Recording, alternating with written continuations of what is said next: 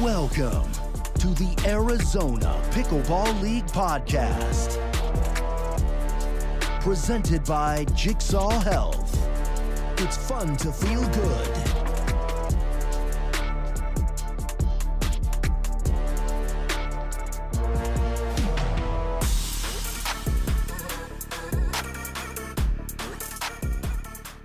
Hello, Arizona Pickleball family. This is Eddie Adkins, your guest host for today. And they actually decided to let me out of the production cage back there. And, well, I'm honored to be here. We have a very special guest that we're going to be talking to today. But before we do that, OSG, how the heck are you? Good. Man, it seems like it's been forever since we had Tuesday Night Pickleball. A lot of stuff going on. We got some drops and trades and just a lot of action with the commissioner. Been on the phone with him nonstop about, getting ready for the playoffs coming up here. So busy, busy, busy. I love it. It's what I like to hear. As I mentioned, we have a very special guest, and I'm going to be going through her background here a little bit. Our guest today is a broadcast journalist, content creator. She has experience as a sideline reporter, play-by-play commentator, podcaster, MC, and host. Please welcome the new voice of the Arizona Pickleball League, Taylor Arenz. Taylor, how are you? I'm doing great. Thanks for having me on here. Well, we're super excited to be able to have you. And OSG, I kind of went through a lot of things that are from her background. Did I miss anything? Yes. And we just wanted to go through just a little bit of a debrief, security debrief, so to speak. So I want to go through some questions with you, Taylor. I do have a little device here that if it is the correct answer, you will get a positive ding. Okay, I love it. Bring it on. Are you ready? I am ready. Let's do it. For the record, can you just state your name? Taylor Arenz. Is that Latino? I do have a little Panama in my family. My grandma's from Panama. Oh, look at that. One for one. Do you wear contacts or glasses? I do not. I have 20/20 vision. Excellent. Sunglasses? I should wear sunglasses more. I don't usually wear them, which is probably not good for my eyesight. I know you're sitting over where you're at today, but do you prefer the microphone off your right ear or your left ear? Definitely my right ear. My hair falls on the left, so it's a lot of hair over there, and the microphone has its space. There we go. Speaking of hair... When you, and we'll get to this in a little bit, do your, let's say, yoga and your fitness, do you braid or use a clip? I use a clip. I usually like to do a little high bun and usually just wrap it around with a little hair tie. Is it a softer bun or is it a pretty tight? Soft. Laid back. Can you tell us your favorite routine that you ever had as a dancer and maybe where that was? I've gotten to do a lot of cool things. I would say the coolest experience is when I was a Texan cheerleader. We had a halftime routine with T-Pain, and a couple of us got to go on stage, and I was one of them. So I was dancing so close to T-Pain, and it was super sweet. Double yes. Doesn't happen very often. Oh. Now, you have a fitness background, dancer. Can you do a walkover right now? Yeah, absolutely. Okay. The other thing you teach a lot is yoga. Could you do a handstand scorpion right now? Oh, yeah. I could bust it out right now. Might need some pants, though. Not in this. Tell us one thing that's unique about you. Let me think about this. I'm also a runner. I just finished my first marathon in January. 23.2. 23.2. Last question. Who is the most famous person you've met so far?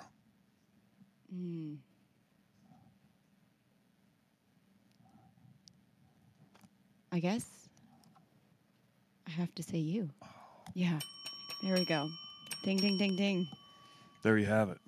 Well, thank you for answering last one correctly. Oh, she did answer all of those correct. I think there was a triple sting.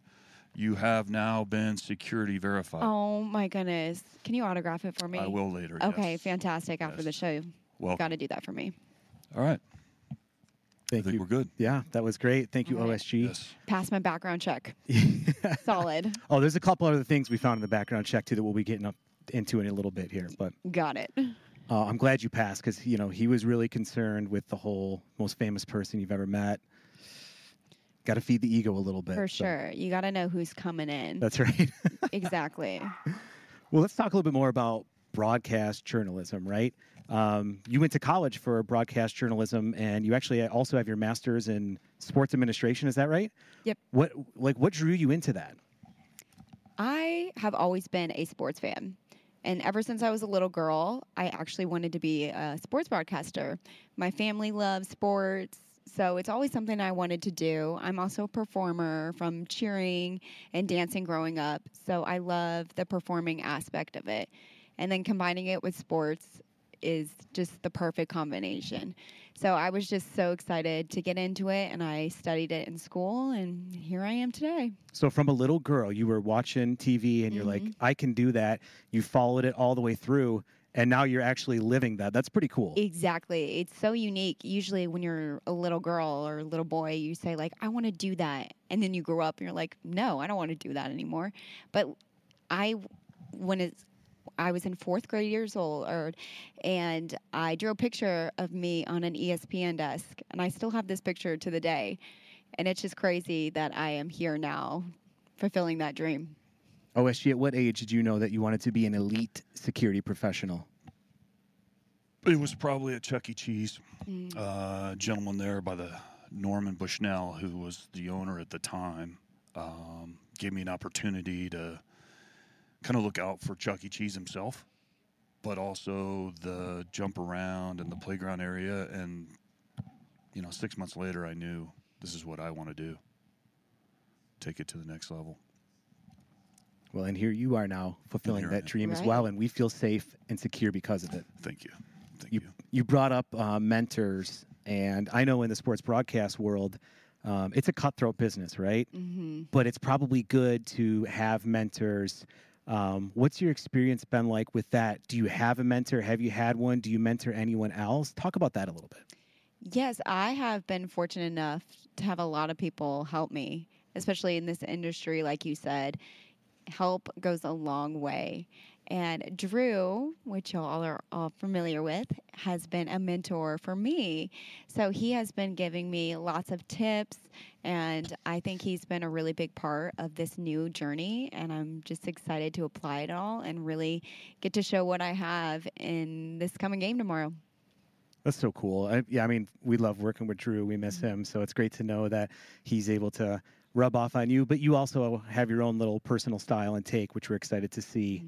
So you've kind of done a lot of different roles in the broadcasting world as well as performing. What would you say is your kind of favorite role in all of that? I love play-by-play. So this will be my first time doing the play-by-play for pickleball, but I've gotten to do softball and baseball for play-by-play, and I just think it's so fun because you really get to describe what's going on. You get to be in the game and around the atmosphere.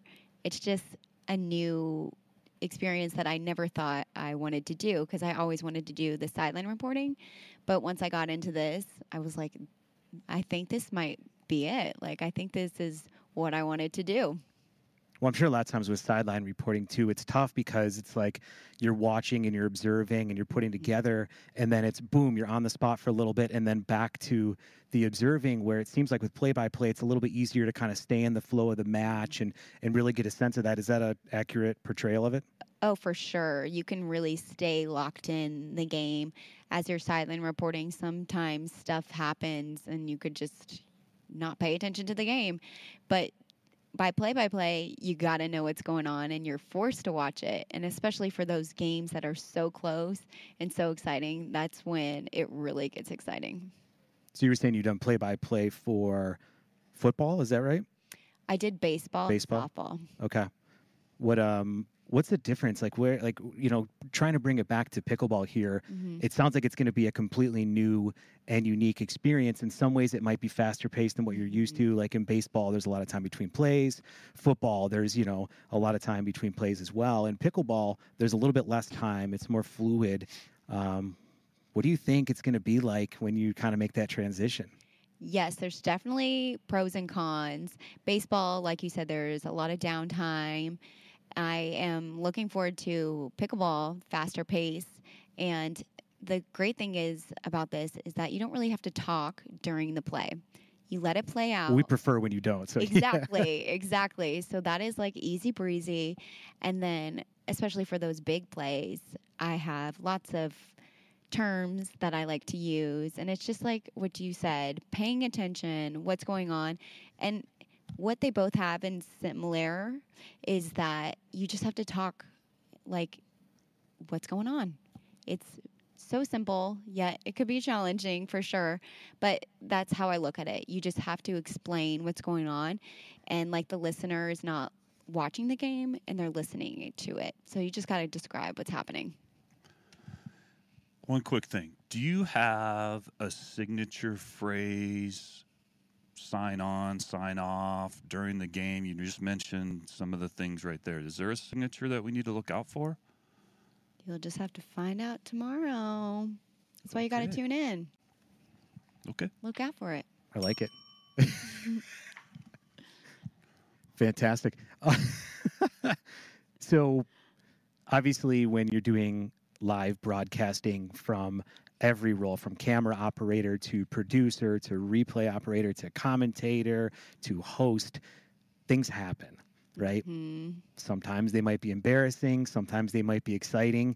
Do you have any situations where that has happened to you? Like, what's your most embarrassing thing that's happened while you were live? Oh, my goodness. So many crazy things really have happened to me. I trying to pinpoint, like, the most embarrassing. Well, when I first started doing play-by-play for baseball, I didn't know I was going to be doing the play-by-play. So they kind of just said, hey, you're going to be doing this. And I showed up, and I was like, I thought I was supposed to be a sideline reporter. So I remember that first game, I think during the middle of a broadcast, I said football terminology in a baseball broadcast. And my parents were tuning in, and they texted me, and they said, never do that again. That was terrible. They told me flat out, they were like, never do that again. But that night, I had to study up, and the next day, I was pretty good. So I guess that's another good question here of, you know, when you're live and you're basically exposing yourself and you're putting yourself on the internet, and a situation like that happens, what do you do to kind of bounce back and get your confidence back up? Because I can imagine it's probably a process you have to work through. For sure. It's definitely discouraging when you have those little mess-ups. But you have to remember you are human and just move forward. You can't get caught up on those mistakes because it's going to keep happening. You just got to brush it off. And if you do realize you made a mistake, like, own up to it. Say, like, oh, excuse me, I meant to say this instead of this. So I guess just moving on and owning up to those mistakes. How thick of a skin do you need? And actually, I'm going to ask you guys both, right? Because to be good in security and to be good in broadcasting, you need a thick skin. Quick, who needs a thicker skin? Security. Yeah. Yeah, definitely security. You got to fight off all those crazy people. Wannabes sneaking in. Mm-hmm. Mm-hmm. I love it. But you definitely got to have thick skin for broadcasting. because you were going to get a lot of no's, which I have gotten so many. And just like I said, you got to brush it off and keep on chugging forward, because eventually that yes will come. Well, it's almost like when you do well, great. But when you do bad, people will tell you, right? Yep. They will definitely voice their opinions. Oh, boy. I can imagine. OSG always does an extremely thorough background check of anybody that becomes part of the Arizona Pickleball League family. And I think there was something in her background that that you really wanted to make sure we can get some clarification around. Is that right? Yes. Mm-hmm. I just a couple seconds ago got through my earpiece from Vince McMahon that they're still reviewing your WWE application. Okay. But they were a little concerned at what name you wanted to be. Do you remember, or what was that stage or wrestling name that you presented to them? I was no, I don't remember. Actually, I never got a name. I didn't make it to that point. But my motto was, I leave a little sparkle wherever I go.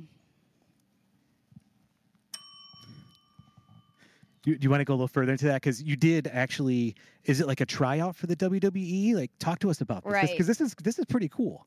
Yeah, so I tried out for the WWE like about a month ago. And they flew us out to UCLA. There was about 50 of us. And, yeah, we just went after it in the ring, running the ropes, bumping. And they were filming a reality show during this. So you will get the full inside scoop in about a year, but I did the experience and it was super cool. Did you have like a move that this is going to put them out? Like, did you have like drop the elbow, sleeper hold? You know, from my dance background, I can kick pretty good, like little kick over my head. I would knock them right out. Oh, I like it. I mean, it's good. That seems like a skill set that can translate to a lot of things, including pickleball. So, yes. I mean, self-admittedly, pickleball is a new thing for you. Mm-hmm. Have you played? Have you hit a ball? Like, where are you at in your whole pickleball journey? Because I'm telling you, you're going to get hooked. Mm-hmm. So you might as well just prepare a portion of your life for the rest of your life to play. But what's your background in it so far? Absolutely. I have been a consistent recreational player, so I'll go out and play it for fun. And I actually just got the call recently that I was going to be doing the play-by-play. So I've been doing my research. I knew general knowledge, but now I'm really deep diving into all the technical parts of it. Well, let us be the judge of your knowledge here, because I got a couple. These are some general trivia questions here, okay? Right. Are you ready? I am ready. Let's do it. All right. I mean, this is going to be multiple choice, by the way. Okay. What year was pickleball invented? A, 1994, B, 1938, or C, 1965? I'm going to go with C, 1965. That's right, 1965. Good. What, may I? Go ahead. Oh, yes. And for those of you listening, that was me hitting the bell this time. I got the honor to do that. So, okay. The thing that pickleball players use in their hand to hit the pickleball is called A, the paddle, B, the paddle, or C, the paddle. This is so tough. I'm trying to figure out between B and C. We're just going to stick with C, paddle. I say that because there's been a lot of commentators in the past who have liked to call it a racket. Let me tell you something. That's a no-no. That's a big no-no in the pickleball world. So that is a big no-no. I learned that right out of the gate. So it is a paddle. Absolutely a paddle. Question number 3.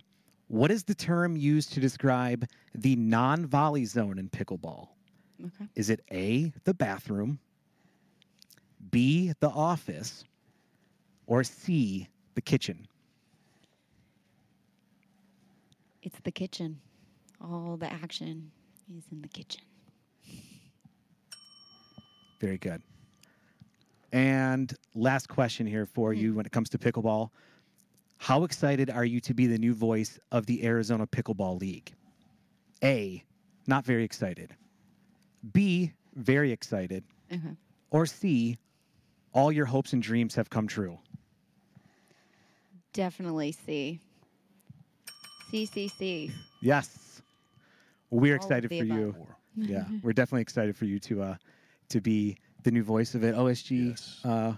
What other questions do you have here for Taylor? I know you do a lot of background. I do a lot of background. I did have one more, just on the HotWorks instructor. Yes. I think you do. Mm-hmm. Is that something you train and you do with people?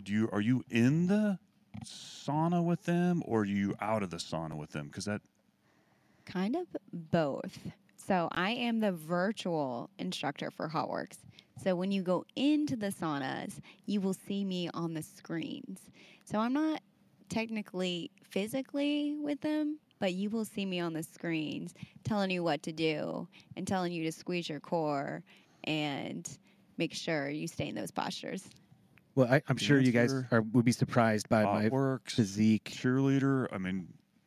what is we have enough time though? To go over all the things that the girl can do. That's right. I know. It's all over the place. What I was going to say is, you can tell by my physique, or you'd be surprised by it. I should know what HotWorks is, but what is this? So HotWorks is a 24-hour infrared studio, and they offer isometric workouts and HIIT workouts. So you can just sign up for your sessions and then go on in, and there's 3 people inside a sauna, or 2 or 1 or however many sign up. And then you just do your 30-minute ISO workout or your 15-minute HIIT workout, which is like cycling, rowing, and like a seated elliptical trainer. So you can go at any time and do it at any time. Well, that sounds pretty cool. Mm-hmm. Yeah. Super cool. Super cool. And it's in the heat. I forgot to tell you that. It's like 130 degrees. So if you like heat, it's hot. Which, we're in Arizona, so I bet we like the heat. Yeah, exactly. Well, Taylor, thank you so much for joining us today. Thank you to all our viewers and listeners out there for tuning in. Guys, check out Tuesday Night Pickleball. Tomorrow night, it is going to be the Tempe Tornadoes? Yes. Against the Gilbert Gladiators, yes. Which I think is going to be an incredible match. It'll be awesome. For $10 a month, you can become a Patreon patron, and we really would appreciate if you can go out there and do that. It gives you access to be able to watch all of the Tuesday Night Pickleball episodes so far for Season 1, and even better, it allows you to be able to watch the remainder of Season 1 live. Again, it's $10 a month. Go to visittnp.com today. Become a Patreon patron. We would really appreciate it. And on that note, OSG, take us out. Pickleballers, we've talked a lot about change today and getting things with people coming in with the league, players changing, getting on different teams, and it kind of reminded me, sometimes it's good and sometimes it's not so good. Do you remember when Coke tried to change its formula from classic Coke to new Coke? Terrible idea. But maybe adding blue raspberry pickleball cocktail to your water before you start your long day of matches so that you don't cramp up 11, 10, 1 in the championship game, that would be a good idea. But whatever you decide to change, maybe it's your paddle, shirt, ball, sweatbands, shoes, maybe even your gum. Remember, if you're switching out your partner, you want to set the expectation. And what you want to do is look them straight in the eye and say, all I need you to do is keep the ball in play, but not too high. Show them some of your short game skills. Hit your drives in. Don't speed up the low balls. Put away the high balls. Serve it in. Return your serve deep, but not out. Don't hit it to their forehands. forehands are going to take the middle. And whatever you do, don't ask me the score every time you serve. Until the next episode.